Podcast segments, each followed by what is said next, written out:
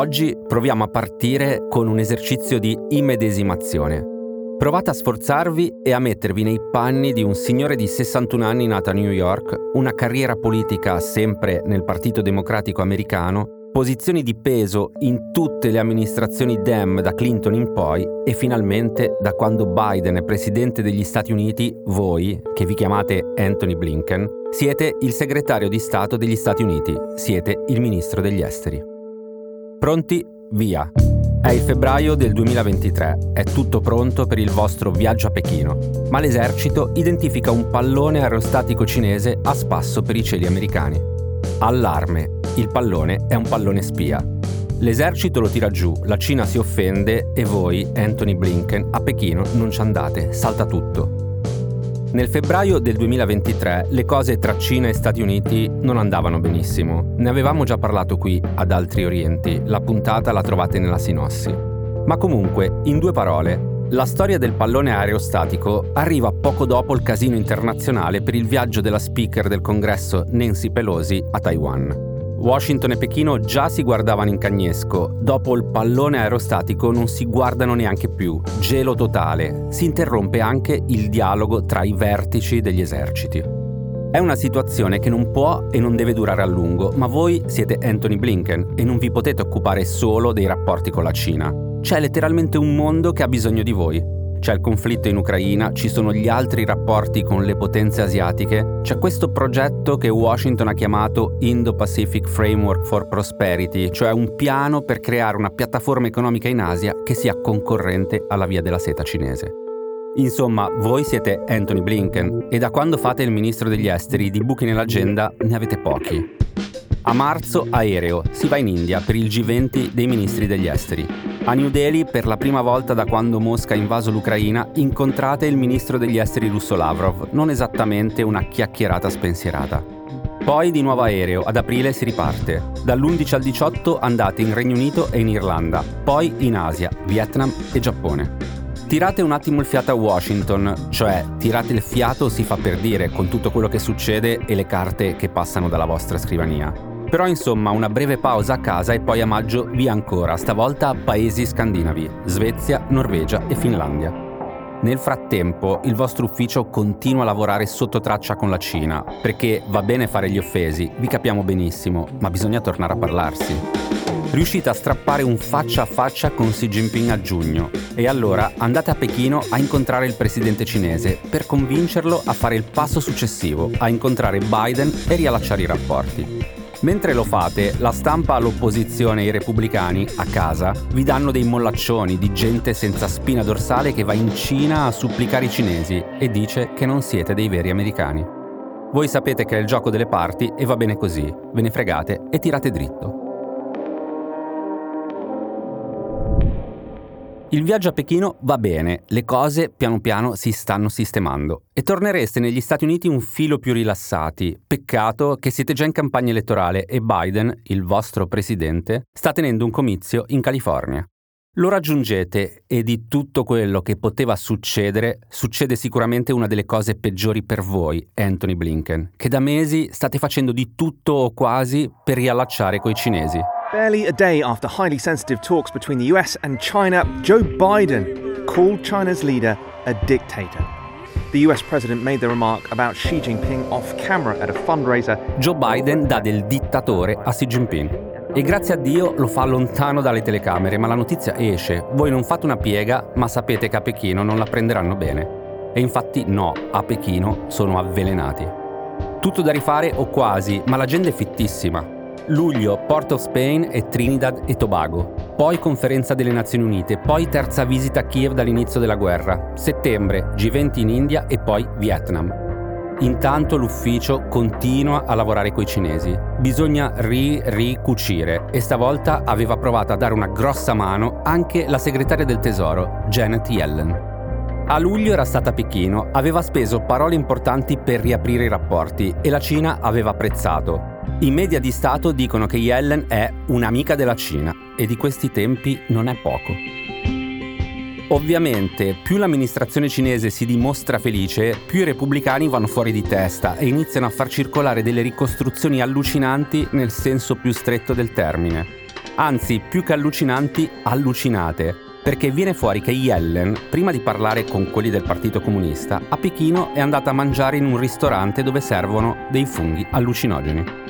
E quindi i repubblicani dicono che per essere diventata così amica della Cina, Yellen non doveva essere lucidissima. I cinesi l'hanno drogata con i loro funghi magici dello Yunnan. E voi, Anthony Blinken, sapete che è il gioco delle parti e va bene così. Però pure la CNN ci mette del suo e quando intervista Yellen rientrata dalla Cina, su questa storia dei funghetti ci vuole vedere chiaro. What was it like, the mushroom experience? So I, I, went with this large group of people, and the person um, who had arranged our dinner did the ordering.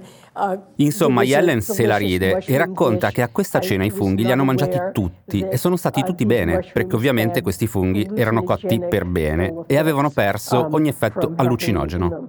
Fine della storia. Poi arriva il 7 ottobre, l'attacco di Hamas in Israele, la risposta israeliana su Gaza. E voi, che siete Anthony Blinken, dovete ripartire. Il 12 ottobre Israele, il 13 Qatar, il 15 Egitto.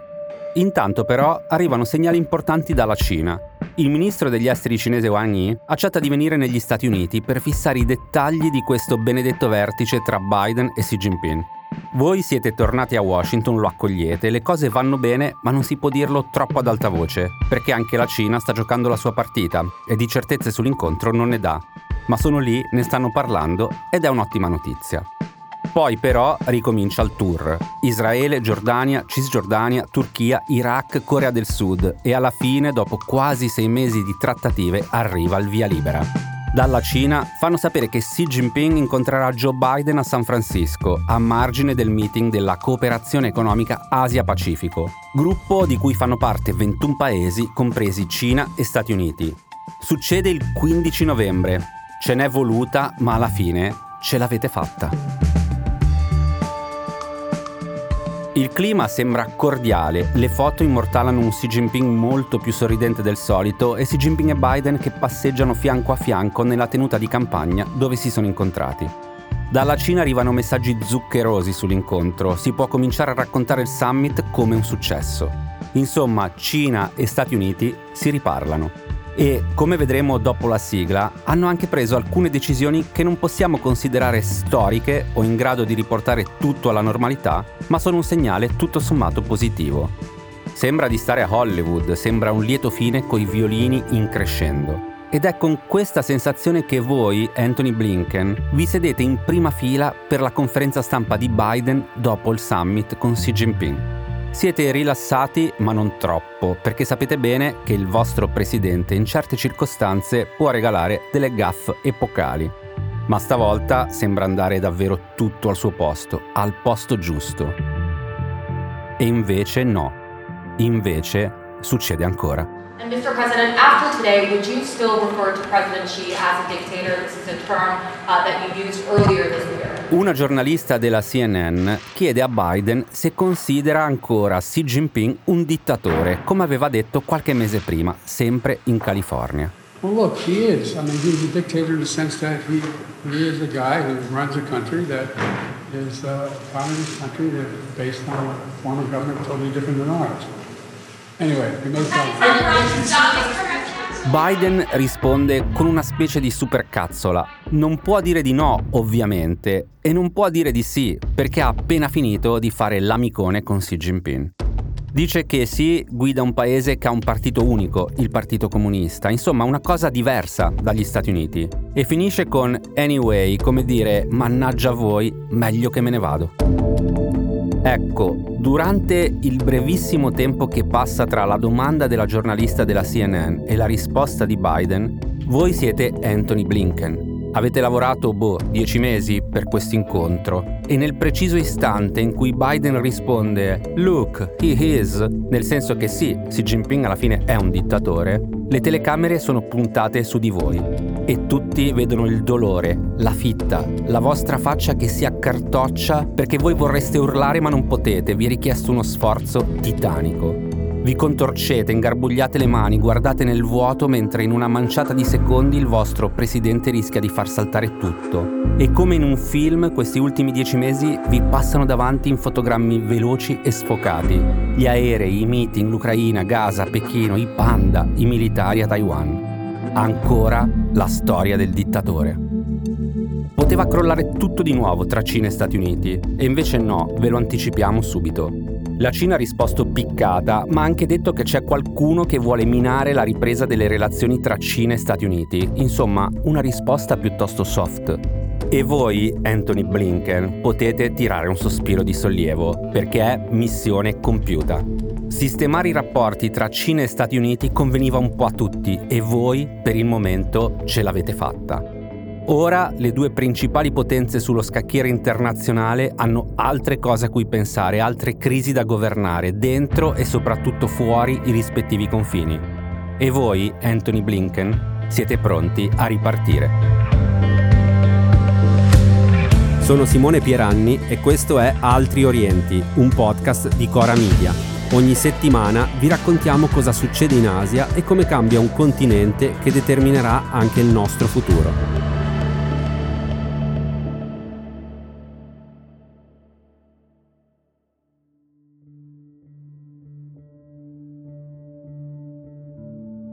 Allora, di solito la prendiamo molto alla larga. Oggi invece ci muoviamo su un arco temporale più ristretto.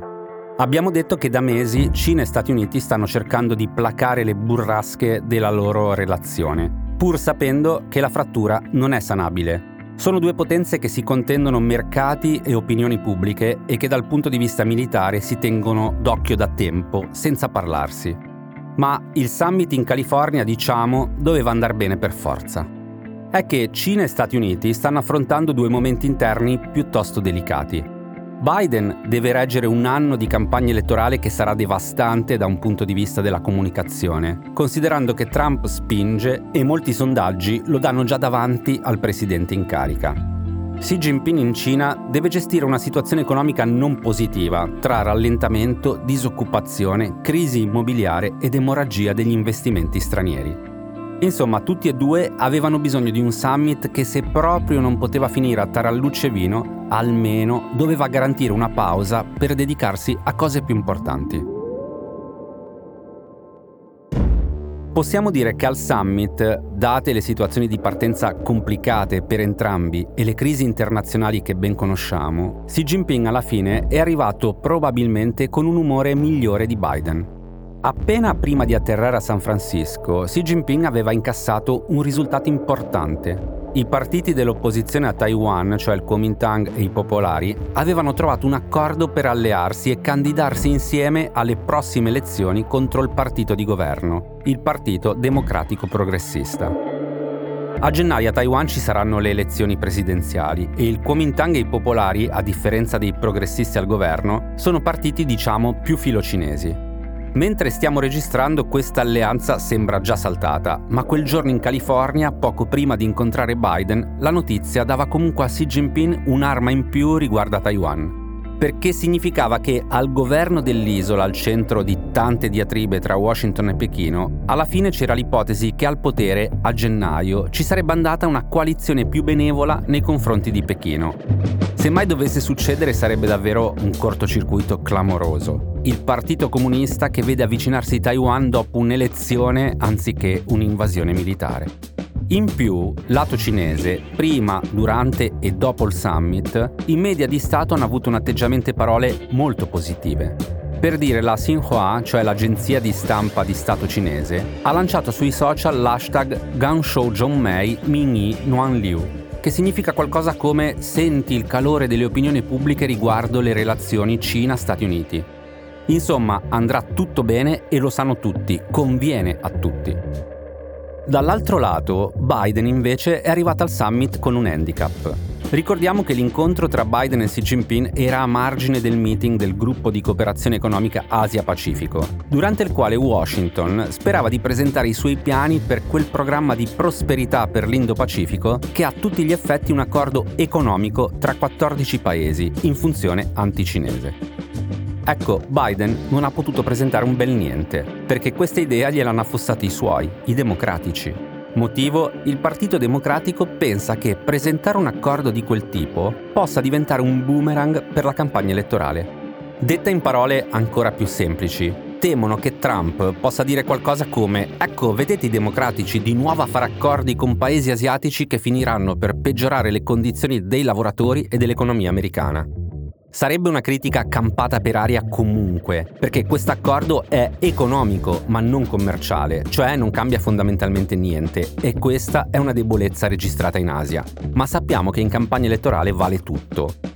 In più, ma è più una nota di colore, molti candidati democratici negli ultimi tempi si sono iscritti in massa su TikTok, il social network cinese che Biden vorrebbe proibire perché sospettato di spiare e lavorare proprio per il Partito Comunista, ma che è ormai diventato uno strumento fondamentale per andare a raggiungere l'elettorato più giovane. Insomma, c'erano tutti gli ingredienti perché l'incontro tra Biden e Xi avesse toni cordiali, e così è stato. Cominciamo col dire la cosa più importante. I militari cinesi e statunitensi torneranno a parlarsi. Per capire la rilevanza di questa decisione o promessa, dobbiamo un attimo ricordare di cosa stiamo parlando. Come era successo tra militari statunitensi e sovietici durante la guerra fredda, tenere aperti i canali di comunicazione tra due paesi in campi completamente avversi serve a evitare che situazioni di crisi possano sfociare in qualcosa di peggio. Negli anni passati, per promuovere la trasparenza e ridurre la sfiducia, le forze armate statunitensi e cinesi si sono impegnate in dozzine di scambi ad alto livello. Oltre alle comunicazioni frequenti, i due eserciti hanno condotto anche regolari esercitazioni congiunte, incentrate sull'assistenza umanitaria e sui soccorsi in caso di calamità. Nel corso degli anni però era già successo che questi contatti si interrompessero. Ad esempio, Pechino sospese queste comunicazioni dopo il bombardamento della Nato dell'ambasciata cinese a Belgrado nel 1990 e durante la crisi dello stretto di Taiwan nel 1995 e 1996 e poi dopo la visita più recente della speaker Nancy Pelosi. Ora, dopo San Francisco, tutto dovrebbe tornare alla normalità. E se questo non è un evento storico, è comunque qualcosa che dovrebbe rassicurarci tutti. Se gli eserciti delle due principali potenze al mondo si parlano, possiamo sperare che possano anche accordarsi per gestire crisi internazionali che ormai sono all'ordine del giorno.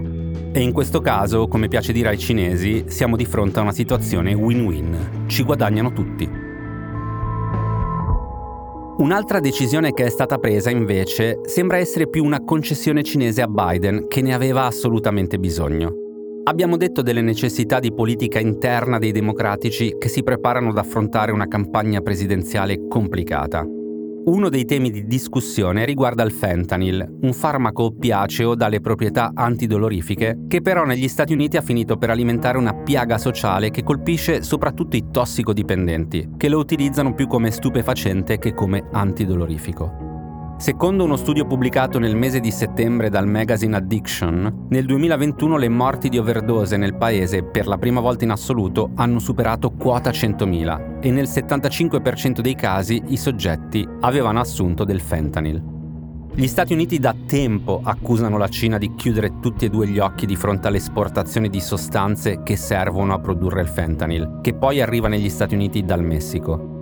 Nel summit in California si è deciso di creare un coordinamento tra i due paesi per evitare che dalla Cina venga di fatto favorita la diffusione del fentanyl. Non è la prima volta che Pechino e Washington si accordano su qualcosa di simile e gli Stati Uniti hanno sempre accusato la Cina di fare gli annunci ma poi di non mantenere le promesse.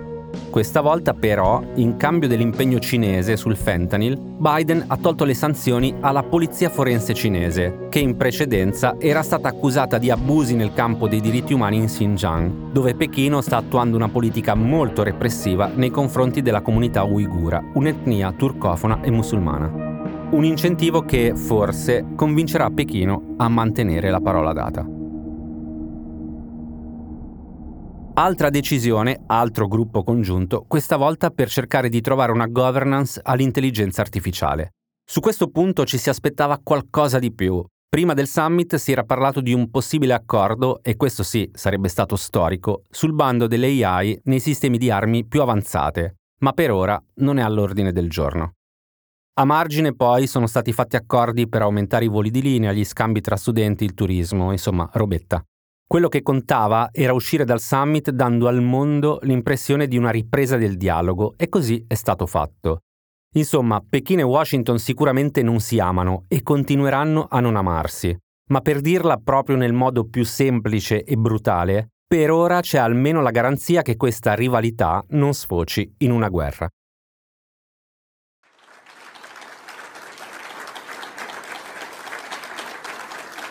Dopo il summit con Biden, per il presidente cinese Xi Jinping c'è stato un altro incontro molto importante, una cena con la comunità business statunitense, dove, come sentite, è stato accolto con un lungo applauso.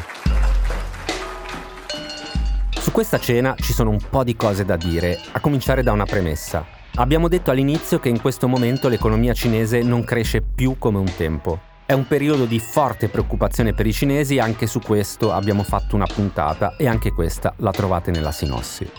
Ma questa preoccupazione c'è anche da parte del mondo degli investitori, di chi fino a un po' di tempo fa vedeva nella Cina un posto dove mettere soldi e vederli fruttare. E invece ora la Cina viene vista come un paese dove investire è rischioso, un po' perché l'economia non tira e un po' perché lo stesso Xi Jinping ha voluto riportare lo Stato al centro di tutto a scapito dell'imprenditoria privata. Ne hanno fatto le spese alcune aziende nazionali, ad esempio Alibaba di Jack Ma, multata, smembrata e ora molto più controllata a vista dal partito. Ma negli ultimi tempi l'aria che si respira in Cina per le aziende straniere non è migliore. Anche in questo caso siamo di fronte alle conseguenze concrete della rivalità tra Cina e Stati Uniti perché Pechino ha deciso di non rendere proprio facile la vita alle aziende private statunitensi. Sono stati fatti controlli a sorpresa, multe, in alcuni casi ci sono stati addirittura raid della polizia.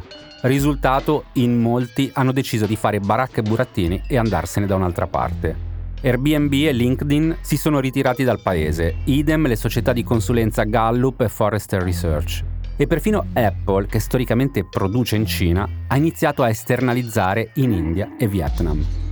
Insomma, c'era da ricostruire un dialogo e una relazione anche tra Cina e aziende americane, che hanno vistosamente rallentato i propri investimenti in Cina.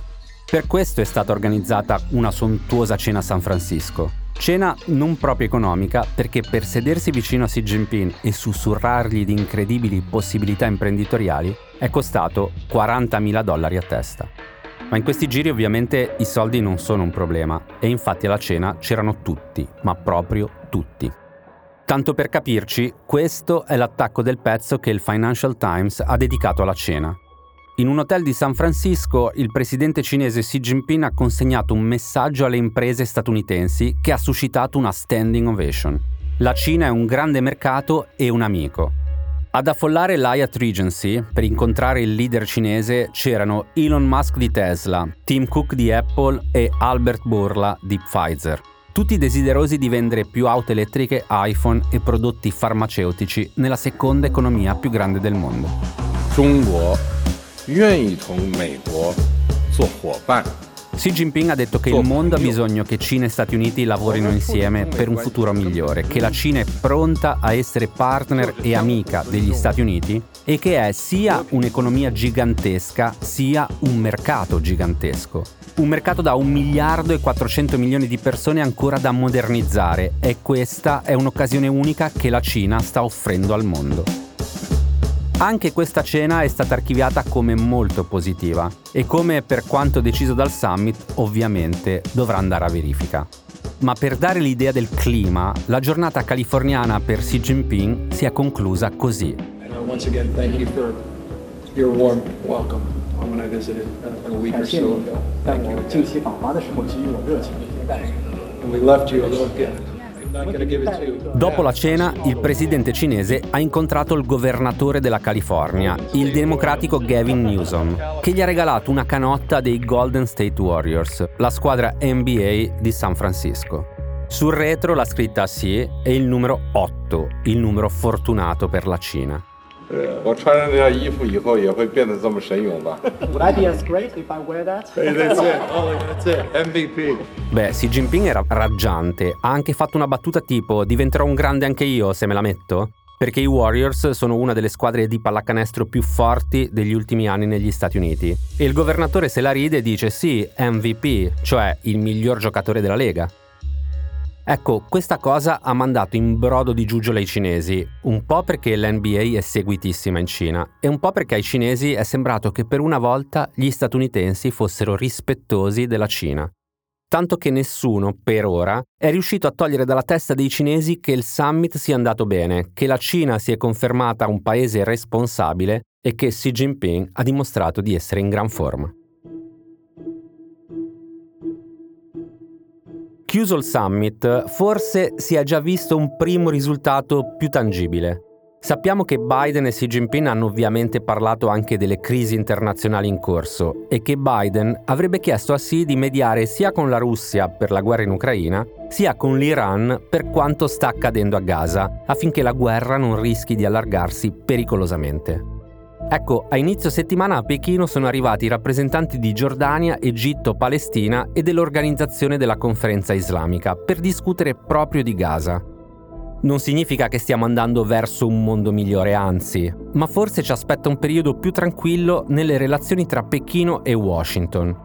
E visti questi ultimi due anni post-pandemici segnati dall'invasione russa dell'Ucraina, da quella azera nel Nagorno, dai colpi di Stato e dalle guerre civili in Africa fino ad arrivare alla guerra in corso a Gaza, un po' di distensione tra Cina e Stati Uniti la possiamo prendere come una buona notizia. A venerdì prossimo.